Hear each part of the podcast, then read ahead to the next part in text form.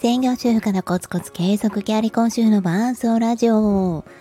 こんにちは、オリティです。このチャンネルは子育て、仕事、キャリア全部諦めたくない、でも忙しい、そんな風に思っているあなたと共に歩んでいくキャリ今週オリティの伴奏ラジオでございます。えー、7月23日、日曜日、9時46分でございます。はい。日本収録ですけども、えー、なんか仕事をしていて、てか仕事をいつしてんの？っていう話を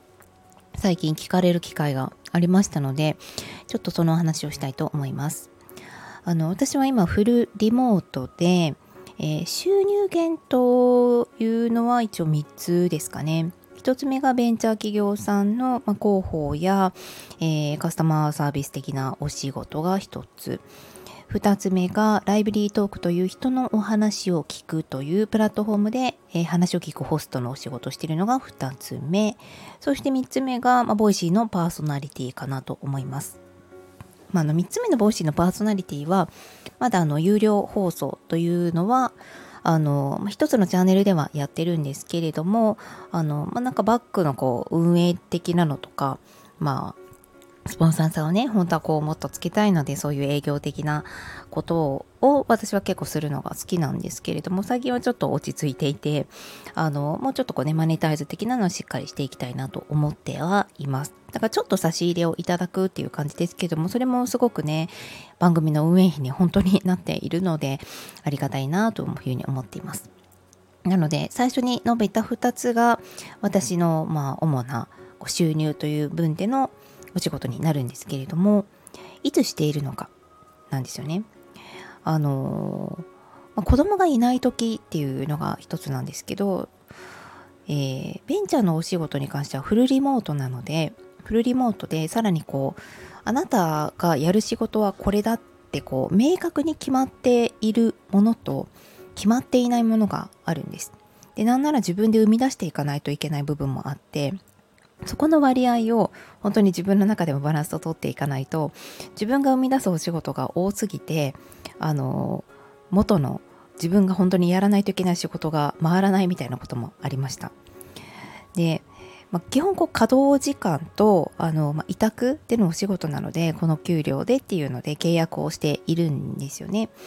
で去年の今頃と比べるとどれくらいかな？2倍ぐらいにお給料は上がっているのかなと思うんですよね。で、まあ、その仕事の単価とかあのマネジメント的なところをやっていってほしいというふうに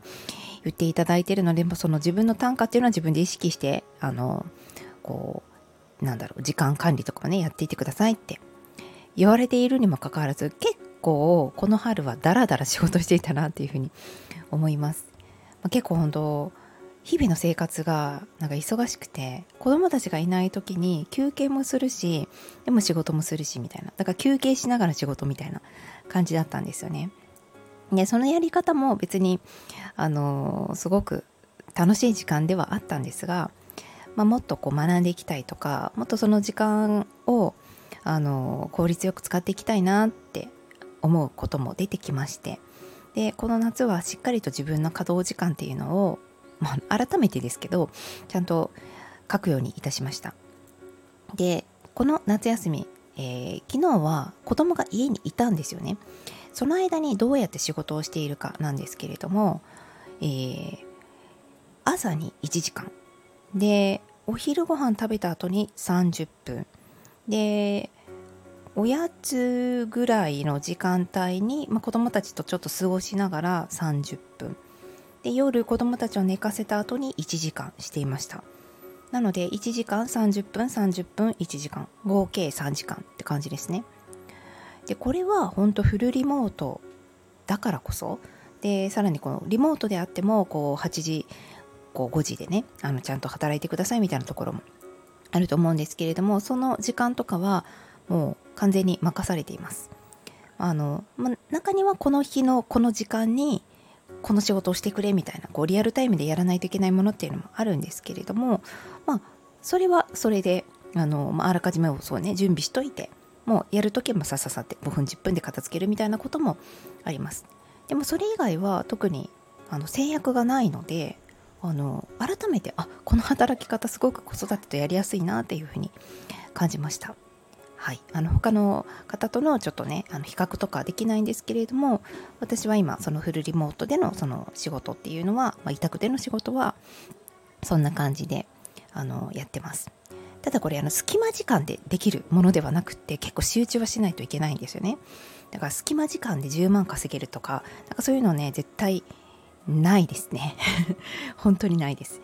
うん。まあ、人の価値観によってそれが隙間時間なのかあのどういう時間なのかっていうのは定義されると思うんですけど私にとっては全然隙間時間ではなくってここは仕事します。でここは遊びます。ここは勉強見ます。ここはご飯作ります。みたいな感じでパキパキっと、